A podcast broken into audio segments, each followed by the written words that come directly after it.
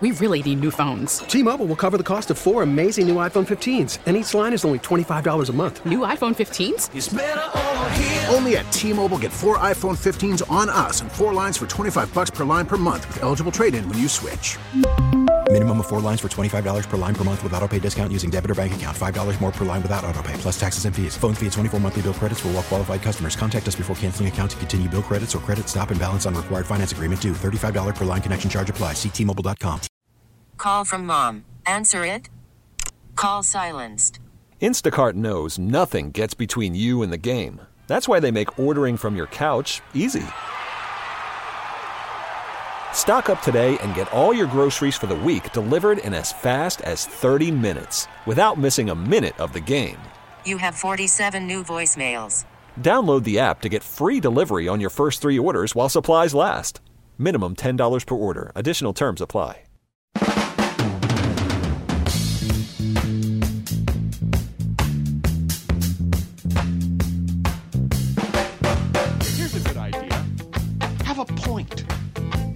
So much more interesting for the listener.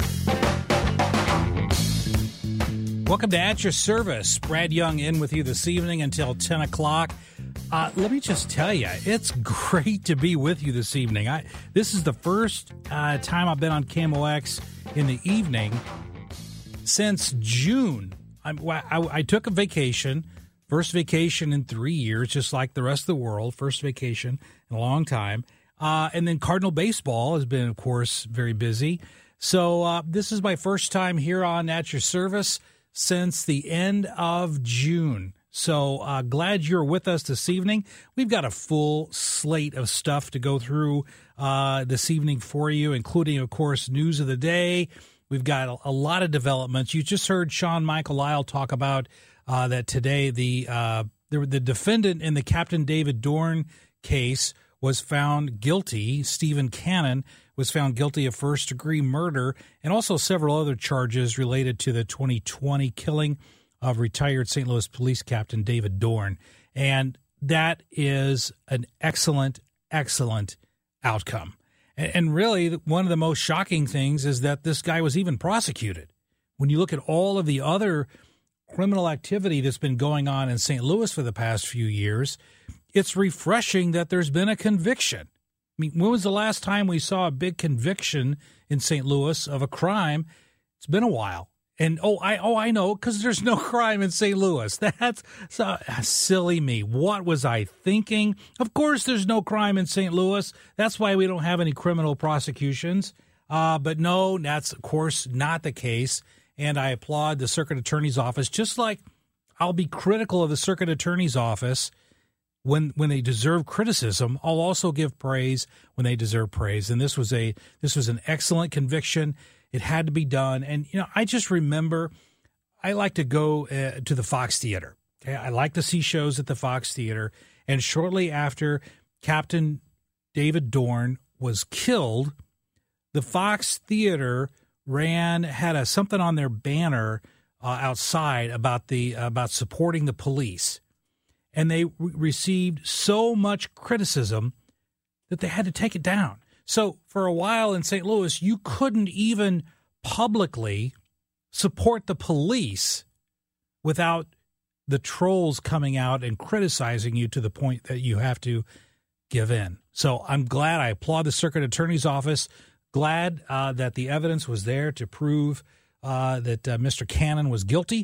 Of course, there'll be an inevitable appeal of that, which is the right thing. They should have uh, an appellate process, should have due process. I always support that. Uh, but at this point, it's looking good for the prosecution, and I'm glad that they carried that forward. Also, of course, we got Matt Pajeski sitting in this evening. Hey, Matt, it's good to see you. Good to see you too, Brad. Uh, I again, I haven't seen anybody for weeks, so uh, I did. A, I've done a couple of shows during the day with interviews, but uh, thanks for running the board. Of course, you ran the board for the new uh, new sports guy. He was in Matt, and I'm sorry, his last name is Pauly. Pauly, that's right. That's two Matt Peas now. Matt, that's right. Two Matt Peas. Uh, I won't forget that. Yeah. But I did read the article. He mentioned it towards the end of his show about the article, the write up uh, by Dan Caesar in the Post Dispatch. That was uh, that was very enlightening, and I think he's going to be an excellent addition to the KMOX lineup. And I didn't mention this, but I do want to play this audio clip here in just a moment because today, July 20, 1969, you know what happened on this date. If you if you were alive, of course, Matt Pajeski not alive. I was only three, so it's not like I remember this. Uh, but this is the day. Uh, what is that number? Uh, Fifty three years ago, where this happened. It's one small step for man, one giant leap for mankind. That was uh, 53 years ago today, Neil Armstrong. Now, Matt, I want to ask you: Do you know about? I'm not going to go into some weird conspiracy, I, and I love teasing uh, Trish Siegman about this because she tried to tell me that we never went to the moon, and I'm like, "What are you talking about?" So I'm not going to get into that. Okay. But as far as that clip that you just heard, grammatically, Neil Armstrong admitted that he made a mistake when he said it. Do you know what? It, do you know what the grammatical one error small is? step, one st- small step for man. I don't even know the quote, so I. Ah, okay, that's okay. one small step for man, one, One he- giant leap for mankind. What's Well, the mistake? I don't know. the contrast is supposed to be there's supposed to be the word a it's supposed to be one small step for a man but one giant leap for all of mankind but he was a little nervous stepping on the moon and he blew the line But th- isn't man like it's? It can be seen as plural. Like man. i know but it was supposed to be just him it's Oh. one small step for one person Oh, okay. That but it's a sense. giant step for all mankind That makes sense. Oh, but yeah. but whenever he said one small step for man he he was talking in the big sense when he should have been talking in the little sense Yeah. to contrast it with mankind He, he went off script. He He went up, off yeah. script exactly, and but you can't blame the dude. He No. just at the, at that point in time, I don't know if you know this or not, but there was a big concern about whether if you landed on the moon, would you just get sucked into all the moon dust?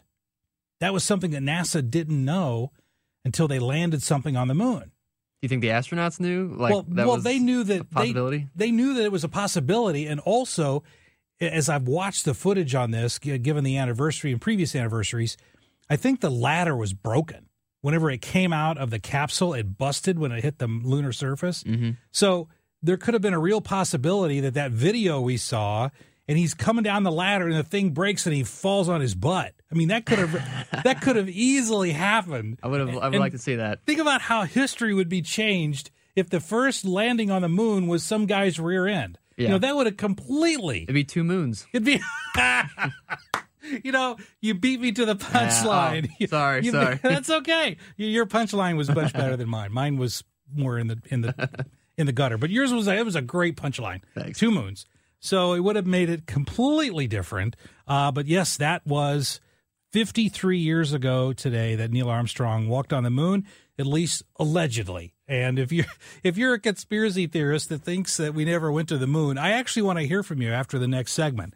But coming up after the break, speaking of uh, of lunar activity and space activity, we just saw this past week all of these stunning initial test photographs or test images, not really photographs, but they're images from the James Webb Space Telescope that's parked about a million miles away from the Earth. So I wanted to reach out to friend of the show, Dr. Ryan Ogliore, to talk to him about what it is we're actually seeing from these photographs and what we might see from this uh, space telescope in the future. Coming up after the break, Dr. Ryan Ogliore. And after that, phone lines will be open because at your service means we like to hear from you. Brad Young sitting in tonight on KMOX. We'll be right back. We really need new phones. T-Mobile will cover the cost of four amazing new iPhone 15s, and each line is only $25 a month. New iPhone 15s? Only at T-Mobile get four iPhone 15s on us and four lines for 25 bucks per line per month with eligible trade-in when you switch.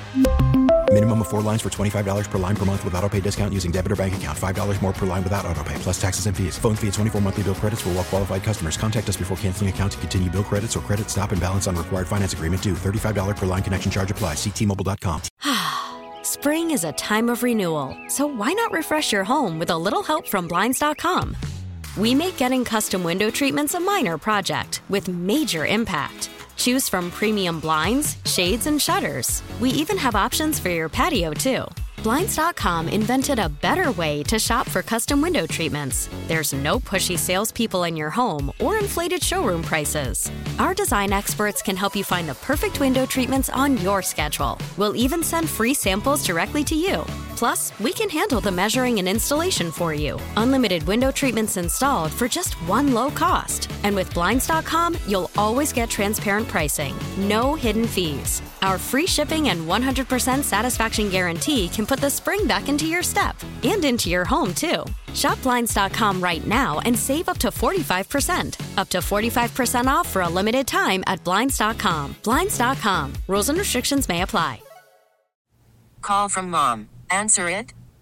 Call silenced. Instacart knows nothing gets between you and the game. That's why they make ordering from your couch easy. Stock up today and get all your groceries for the week delivered in as fast as 30 minutes without missing a minute of the game. You have 47 new voicemails. Download the app to get free delivery on your first three orders while supplies last. Minimum $10 per order. Additional terms apply.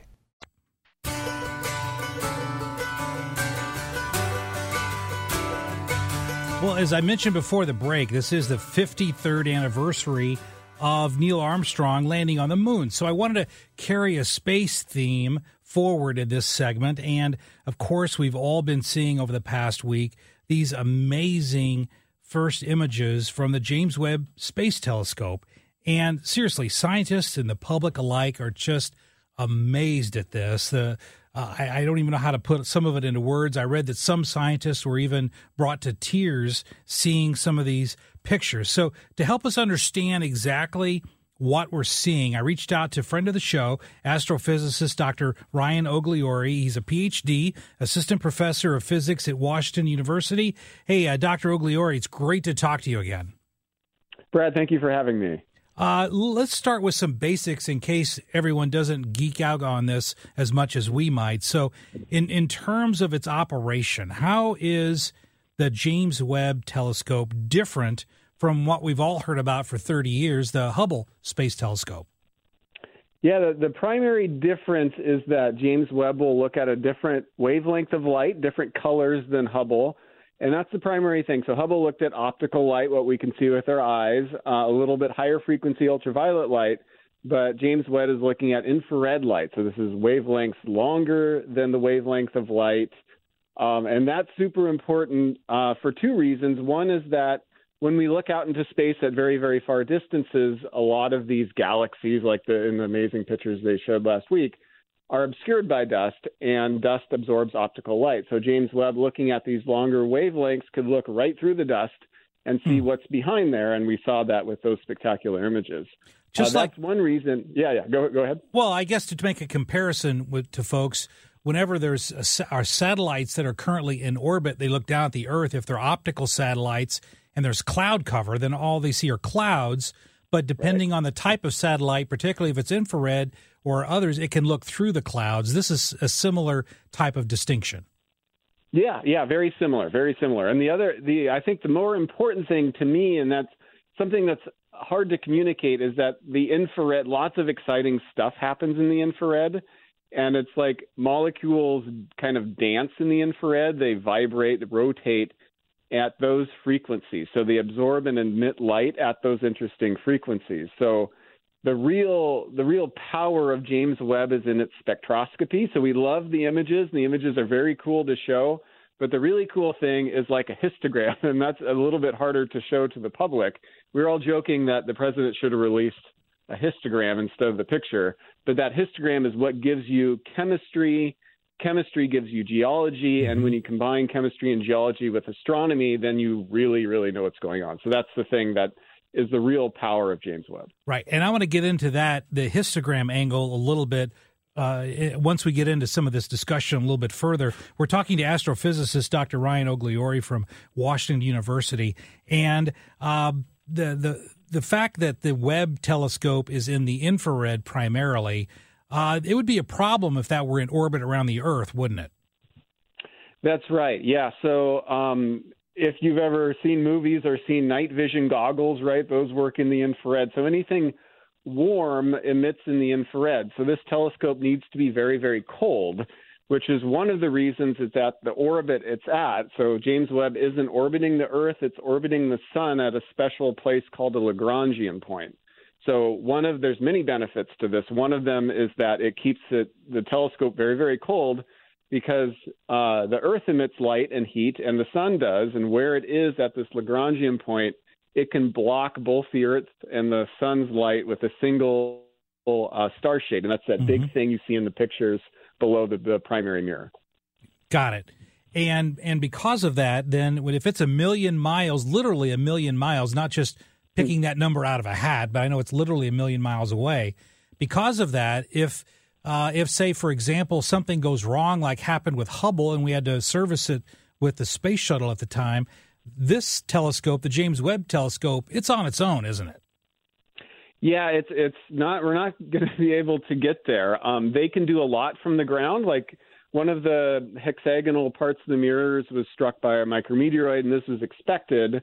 Um, but they're able to adjust the the tilt and awe of that particular sub mirror of the main mirror um, to pretty much mitigate that effect. So they can do a lot from the ground, more so they can than they can do with Hubble but we can't go up there and fix it, which is what happened with Hubble, which actually had a design flaw that we needed to fix. That's it's not really accessible uh, where James Webb is. Hmm. No, it is not. And we you've mentioned these photographs that we've seen from last week. We saw some initial, I think they were uh, photographs a couple of weeks ago that were just used to uh, focus all of the equipment on the Webb telescope. But last week there were some just stunning images that, according to uh, scientists, go back to 300 million years after the Big Bang started our universe. So, a, a question, and I don't want to, to swerve into uh, Star Trek hmm. terminology, so I want to be very careful here, being a big Star Trek fan. But how is it that a telescope can actually look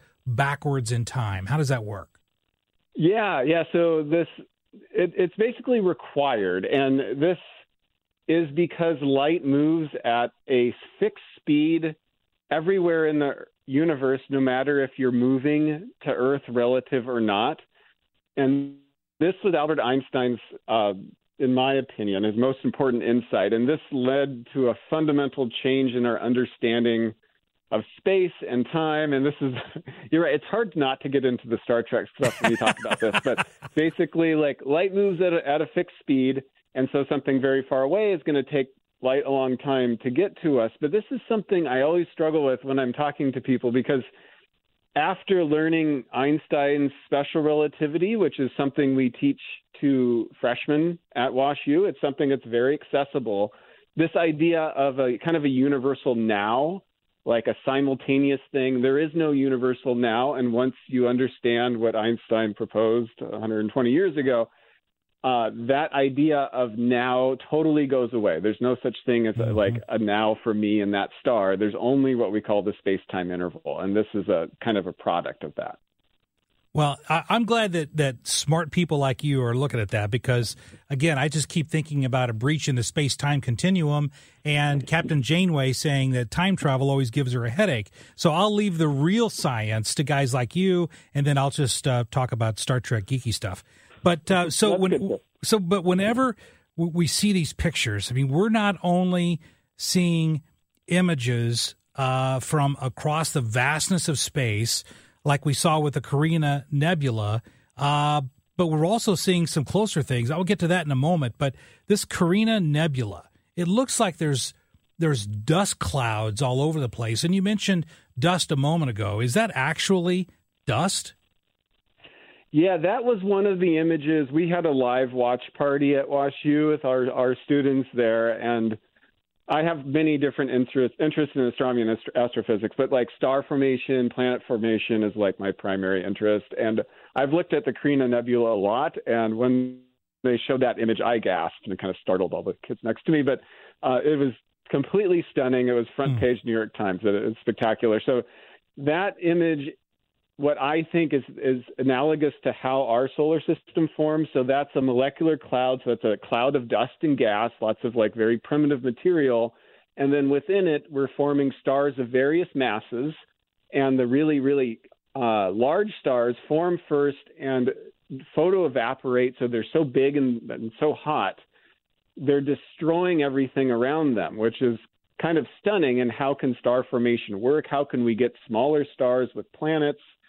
Did we experience an environment like that? And work in my lab where we're studying meteorite dust showed that we did form an environment like that, uh, like we saw with the Carina Nebula. So when I saw that, I saw like a Mm-hmm. higher resolution going back four and a half billion years to how we formed, and it was totally stunning. And I'm, I'm looking forward to more data from from the Carina Nebula, Orion Nebula, where these star formation events are occurring, are occurring, which is what exactly happened here. So that's that was great, and that is dust and gas, and like planets are forming right there too. you know, we're coming up here on a break, and, and I've got a lot more questions for you because I mm-hmm. really enjoy this. Can you stick around through the break with us?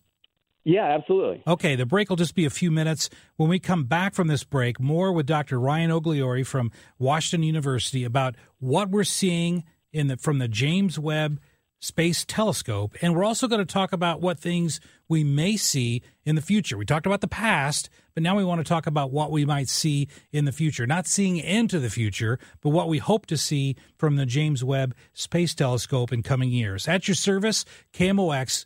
Don't go away. After the end of a good fight, you deserve an ice cold reward. Modelo is the mark of a fighter. You've earned this rich golden lager with a crisp, refreshing taste. Because you know the bigger the fight, the better the reward. You put in the hours, the energy, the tough labor. You are a fighter, and Modelo is your reward. Modelo, the mark of a fighter. Drink responsibly. Beer imported by Crown Port Chicago, Illinois. Listen to every MLB game live. In the deep left center field, it is high, it is far, it is God. Stream minor league affiliates. The Midwest League home run leader. And watch the best baseball highlights and look ins on MLB Big Inning. MLB At Bat is your all in one live baseball subscription for only $3.99 per month. Deep left field, it's gonna go. Alvarez ties the game. Subscribe to At Bat within the MLB app today. Major League Baseball trademarks used with permission.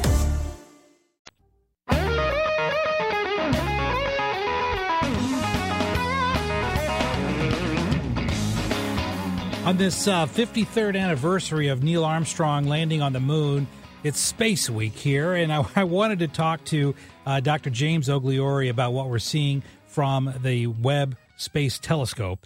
And you talked a moment ago, Dr. Ogliore, you talked about the Carina Nebula and that picture that most of us have seen. It's stunning.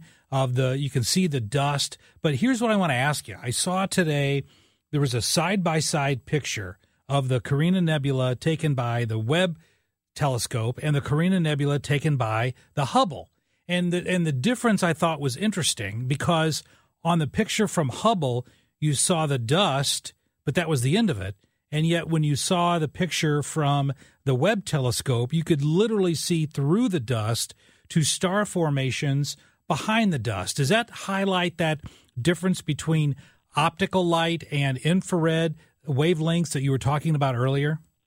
Yeah, that's right. So, and those images is only a fraction of the data there. So we can extract different parts of that spectrum and make a different image from a single uh, capture from from James Webb. So there is just a, a, a forest of data in that one image, and that's why I'm super excited about it. Like we can see different uh, types of molecular vibrations there and understand the chemistry that's happening in this molecular cloud, which is is forming uh, stars and planets in the Carina Nebula. So it's it's very rich, and part of yeah part of it is that we we don't get obscured by that dust between us and the Carina Nebula. But the, the more the more of it is that the chemistry is embedded mm-hmm. in that data as well, and we can keep making more and more images. It's really cool. That that is really cool. But but here's what I thought was interesting in that first batch of images that we saw. We saw these images of of star formation that was 300 million years after the Big Bang. We saw things that were still billions of miles away, and yet at the same time, are billions of light years away. But at the same time, there was a picture of Jupiter in there. So, uh, is the is the Webb telescope going to be primarily used for this distant uh, uh, astro imaging, or is there actually a use for the Webb telescope within our own solar system? Yeah, there is an enormous amount of science that's going to come for kind of our local space environment, or we call planetary science. I was just at a meeting where they have a James Webb person talking about all the opportunities for planetary science. And I'm super excited about Jupiter. Like you say, that was just a testing image to make sure that the telescope can track an object that's moving as quickly as Jupiter in the sky, whereas a galaxy is just sitting there. So this is an engineering challenge that they nailed, like they've nailed every other engineering challenge so far. Um, and it's very, very cool. And for Jupiter, I'm especially excited about. If you look at that Jupiter image, you see its moon Europa yes. off to the lower left. And there is this debate in mm-hmm. our field where is is Europa is there a liquid ocean underneath Europa's ice crust? There probably is, but there's some images from Hubble showing water ice fountaining, spouting off the surface of Europa. Uh, and since then, we've sent spacecraft to Jupiter, like the Juno spacecraft, and they haven't seen these these ice plumes, these water plumes. But because water, the water molecule dances in the infrared, James Webb will really see these water plumes emanating from Europa if they're there. And if they're there, I think we can go grab some of that, bring it back to Earth, mm-hmm. and see if we have any like microscopic bacteria in there, which is possible on Europa. Amazing. We're talking to astrophysicist Dr. Ryan Ogliore from Washington University. And you mentioned a, a term earlier, and it, it, kind of organically now fits into our conversation when you mentioned a histogram. Explain what a histogram is because this helps explain what you're saying about looking at Europa or even maybe looking at other exoplanets. What is a histogram? Yeah, so the, a histogram is a, a plot basically showing, um, in this context, I'm talking about how much light is coming from an object at one wavelength, and then how much light is coming from uh, that object at a slightly different wavelength, and that repeated over 100 or 1,000 different wavelengths, and that will make a curve, a shape, and that shape is diagnostic of certain molecules, certain atoms that are in the substance. So that that shape isn't as exciting as seeing these amazing images, but that shape is what gives us the real science from James Webb. So um, say uh, water, like I just mentioned on Europa, has a very distinctive um, uh, histogram, a, a mm-hmm. spectral signature that James Webb will measure. And we actually already saw that in the atmosphere of an exoplanet elsewhere in the galaxy, which is totally phenomenal. Right. And actually, wow, it looks like uh, that takes me right into my next question because on this exoplanet, I was reading about it last week.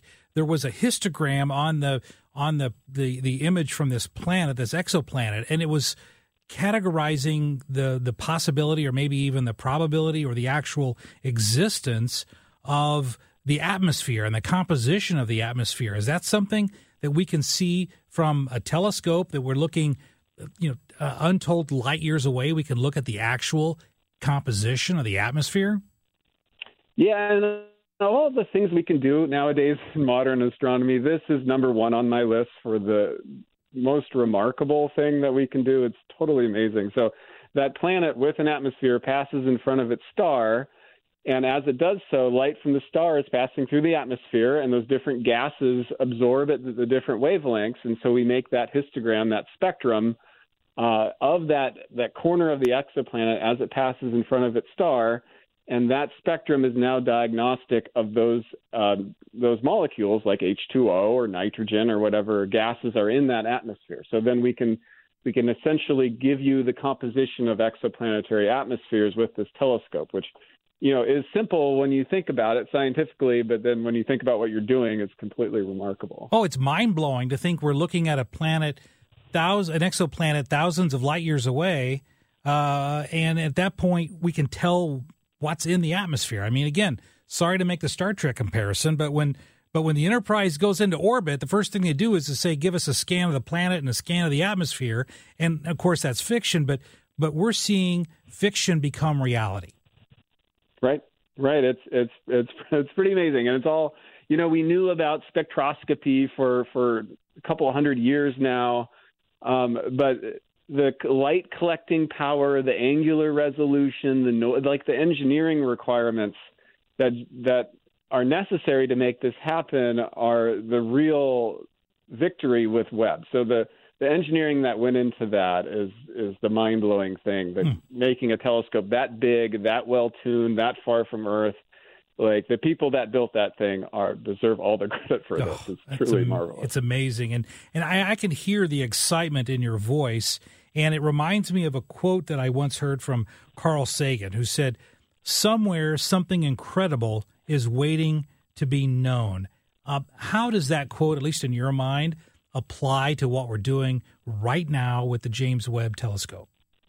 Yeah, yeah, I love Carl Sagan. I love that quote. So I think that in the the specifics of that is that if you have a really great instrument that takes a lot of really good data, that unknown part comes for free basically. So when we're thinking of NASA missions, and I'm leading a NASA mission uh, concept right now, you're very focused on hypothesis driven science.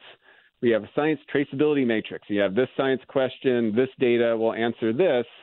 And then when the mission goes up, you know, you want to do that. But then all these other unknowns, uh, this unknown stuff comes into play because you have a nice instrument that's getting good data and is looking at a lot of cool things. So you're going to find things that you didn't know to talk about when you're trying to justify the cost of such a mission. And all that comes for free. All this data is public. This is the People's Telescope, and everybody can mine this data. I can sit down on my computer and find something cool too.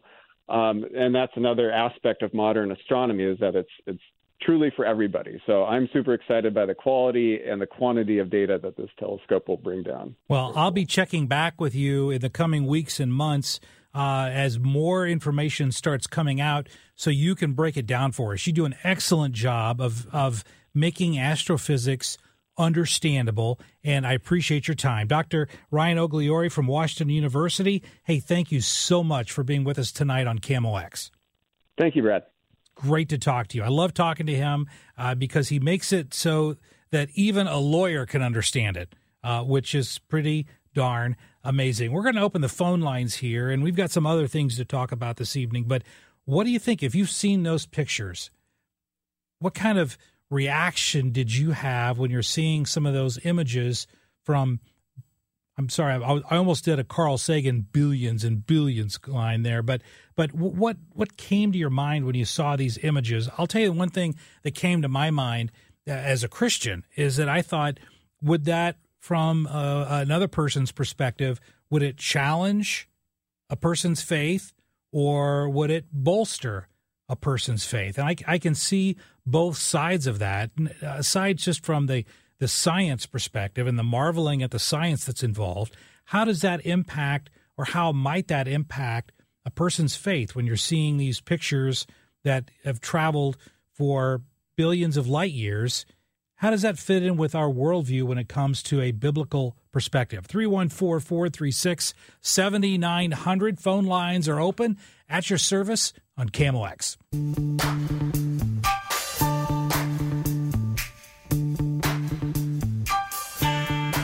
Welcome back to At Your Service on KMOX. We just finished wrapping up a couple of segments talking about the photographs or the images, rather, from the James Webb Space Telescope. If you've seen those, if you've got some thoughts or ideas, call or text 314 436 7900. Hey, Mike, welcome to KMOX. Hi, Brad. How are you doing this evening? I'm doing great, sir. Thanks for calling in. Uh, thanks for having me. I just uh, leaving a work dinner at Citizen Kane's. Thanks, Kathy, for the good dinner this evening, and caught the very very tail end of the episode. I'll catch up with it on the podcast, but I did just want to call in and share. Um, definitely a bit of a astronomy en- enthusiast, Good. and hey, I've definitely been interested to say the least by the Webb uh, images. I've seen a handful of them thus far. I'm glad you had the good doctor from Washington University on this evening. Um, personally, I've always been intrigued by astronomy. I do happen to find a lot of beauty and uh, sense of understanding uh, when looking at the stars, and the images, especially other people take, or just looking through the telescope myself. Um, so I think to your point, that there is a lot of overlap. Um, we probably should look at them separately, but it's hard not to compare the two. That hopefully everyone has faith in a creator that's out there, and it's hard not to look at these, some of these images and not have a better understanding of the scope of creation that is out there and help bring a little bit of the faith together through what we see through the science that we're able to see with our own eyes and through these fantastic instruments NASA and other uh, agencies are able to create for us. Oh, and, and, that's so true, and it's and it's also, Mike, a matter of perspective. Uh, if you swim in the daily waters of politics, you know every politician thinks that they're the the center of the universe, and yet when you when you see these images and you see the vast distances that are involved in the vastness of space and the intricacies of other planets, you realize that that eh, from my perspective and from for me in this universe, I'm a pretty small part, and those images help place that into perspective. It's definitely very, very true.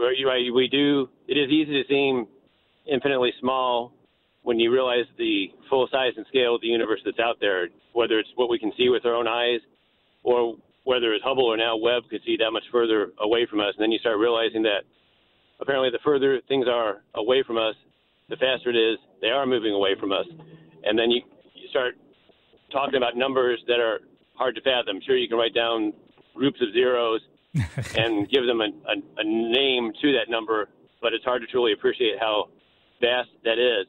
Uh, but to that point, then you also realize that in the end, at least for me personally, the, the Creator does infinitely love every one of us personally. So then it all puts it more back in a controlled perspective as well. You feel small, but then you feel big and loved and in, connected in the end as well. So well, all yeah, it's sure. a wonderful thing. Yeah, and connected. I mean, Psalms 19 says the heavens declare the glory of God, and so it, it's yeah. one of those things that when I saw it, and I I kind of got choked up when I saw it. But from my perspective, as a person of faith, I looked at it and I said, "Wow, what an amazing creation!"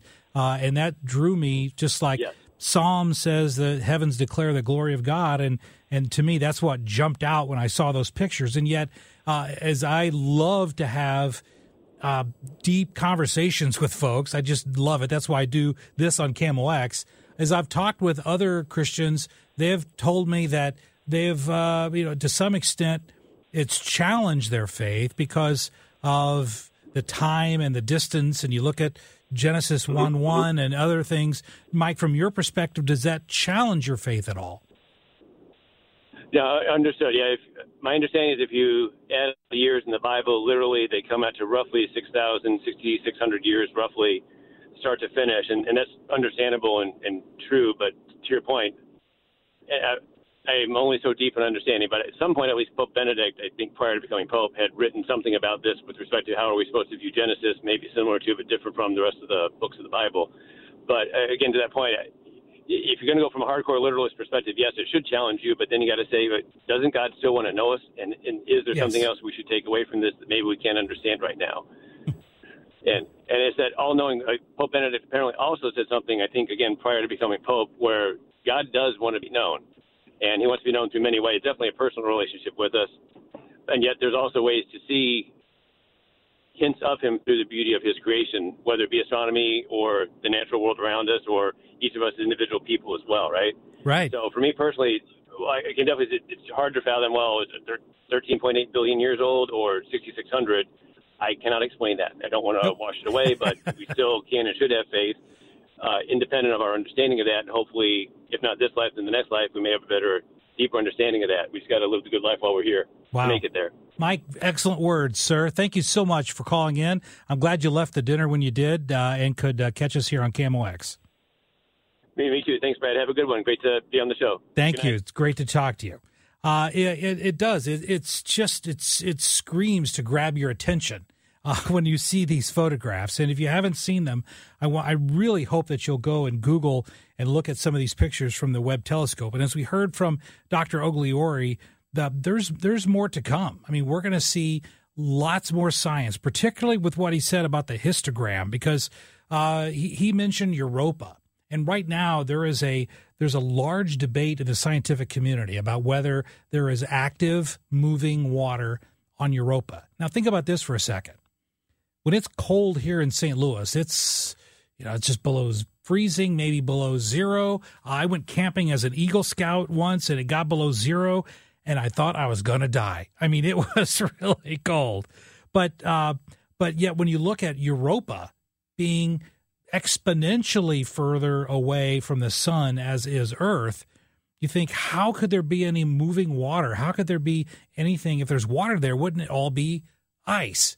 And yet, of course, scientists tell us that if there's tectonic plates that are moving, that movement causes friction. There could be volcanic activity from the core or the mantle of the moon, and that generates heat, which of course then could make the water uh, moving, not just frozen ice. It's maybe very high in salt, and which also keeps it from freezing. But we're going to be learning all of that through this histogram, through the ability to look at Europa and planets and exoplanets from the perspective of what is in their atmosphere. What is the composition of their atmosphere? And we're going to get to see all of that as these images and the science starts coming from the Webb telescope. My biggest concern, I think there's about a, at least a 10 to a 20 year expected life expectancy uh, for the James Webb telescope. My only concern is if it gets whacked by a meteor, then at that point we can't go and fix it.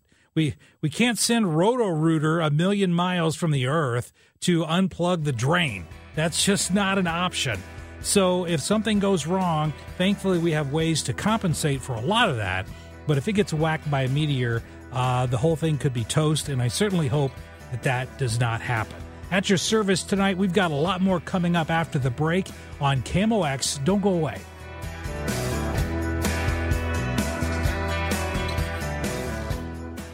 We really need new phones. T Mobile will cover the cost of four amazing new iPhone 15s, and each line is only $25 a month. New iPhone 15s? Only at T Mobile get four iPhone 15s on us and four lines for 25 bucks per line per month with eligible trade in when you switch.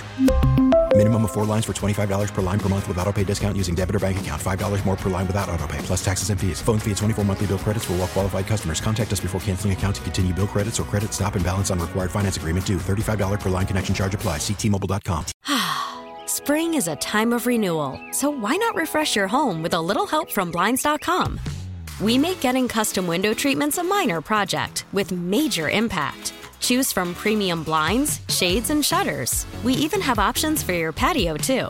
Blinds.com invented a better way to shop for custom window treatments. There's no pushy salespeople in your home or inflated showroom prices. Our design experts can help you find the perfect window treatments on your schedule. We'll even send free samples directly to you. Plus, we can handle the measuring and installation for you. Unlimited window treatments installed for just one low cost. And with Blinds.com, you'll always get transparent pricing, no hidden fees. Our free shipping and 100% satisfaction guarantee can put the spring back into your step and into your home, too. Shop Blinds.com right now and save up to 45%. Up to 45% off for a limited time at Blinds.com. Blinds.com. Rules and restrictions may apply. Oh, oh, Protect your vehicle's engine with a full synthetic oil change and save with Mobil 1 at O'Reilly Auto Parts. Purchase five quarts of Mobil 1 full synthetic motor oil and receive a $10 O'Reilly gift card after rebate. See store for details. With your Mobil 1 purchase, you'll also receive two times points during O Rewards Bonus Points Month at O'Reilly Auto Parts. Oh, oh, oh, O'Reilly Auto Parts.